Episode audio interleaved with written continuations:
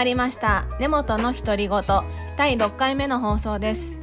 この番組では書家根本美希が漢字の成り立ちからハッとさせられる物事の本質や日常での気づきをゆるりとお話ししていきます。今日のテーマは幸せの漢字です。幸せは形として存在するわけでもなくその上人によって捉え方が様々な字で一文字で表すにも相当難しいと思う字ですが漢字を作った古代人たちはまさかまさかの角度から幸せの価値観を感じ取っていました。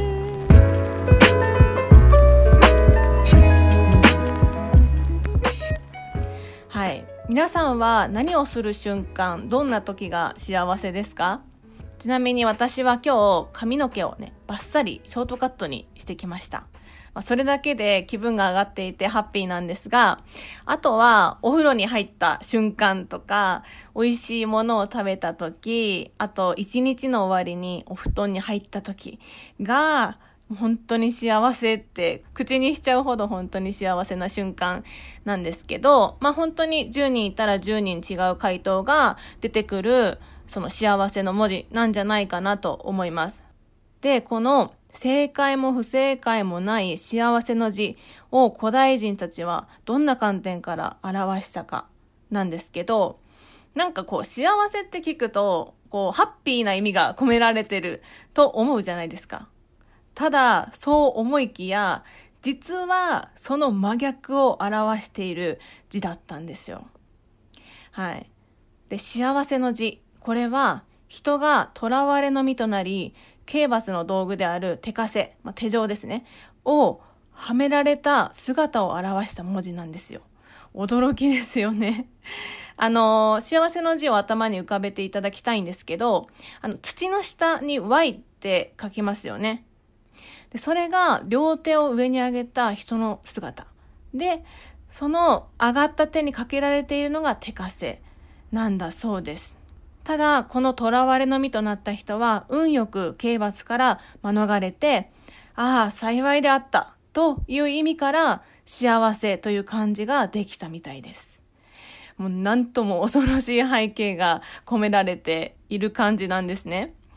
でつまり古代人は、誰にとっても幸せとは言えない最大の不幸のイメージからこの字を作ったんです。今自由に生きられている。ただそれだけで幸せなんだと。そういう観点から生まれた字なんですよ。もうまさに度肝を抜かれた回答ですよね。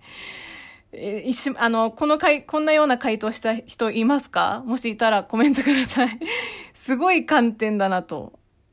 私、お風呂入った瞬間とか言っちゃったよと思って、そう、すごいんですよ。で、本当に目から鱗の背景なんですけど、幸せはみんながみんな違う感じ方がある。だから、誰も決して幸せとは言えない最大の不幸のイメージをね、元に作ったって、すごいですよね。もうそもそも穏やかな呼吸ができているだけで、もう幸せなんだと。もう考えさせられますよね。今、時代的にそういう状況にはならないですけど、まあ、もし実際自分がそんな状況にさせられたら、確かに何の恐怖もなく穏やかに呼吸できているだけで幸せって感じますよね。私はこれを知って本当に大切なことに気づかされて、うん、この視点を忘れかけていたなと思いました。何かやったら幸せだとか、ここまでいけたら幸せだとか、そういうことじゃなくて、今、ただ命があるだけで幸せなことなんだと。もっと欲しい、あれこれ欲しいと欲を求めるのは贅沢な欲望なんだと。そう気づかされた字でした。もうハッとさせられますよね。今喋っててもなんか心臓が ドクドクします。うん。もうね、私本当に仕事が大好きなんで、もう毎日毎日こう必死に何かを追い求めていたけど、もう十分今が幸せ、満たされているっていうこと何がなくても自由と命さえあればもうそれだけであなたは幸せなんだよと教えられた幸せの文字でした。はい。ということで、今日は幸せの文字をテーマにお話しさせていただきました。また、ハッとさせられる漢字などをもとにお話ししていくので、ぜひお楽しみにしていてください。今日も最後まで聞いていただいてありがとうございました。根本美希がお送りしました。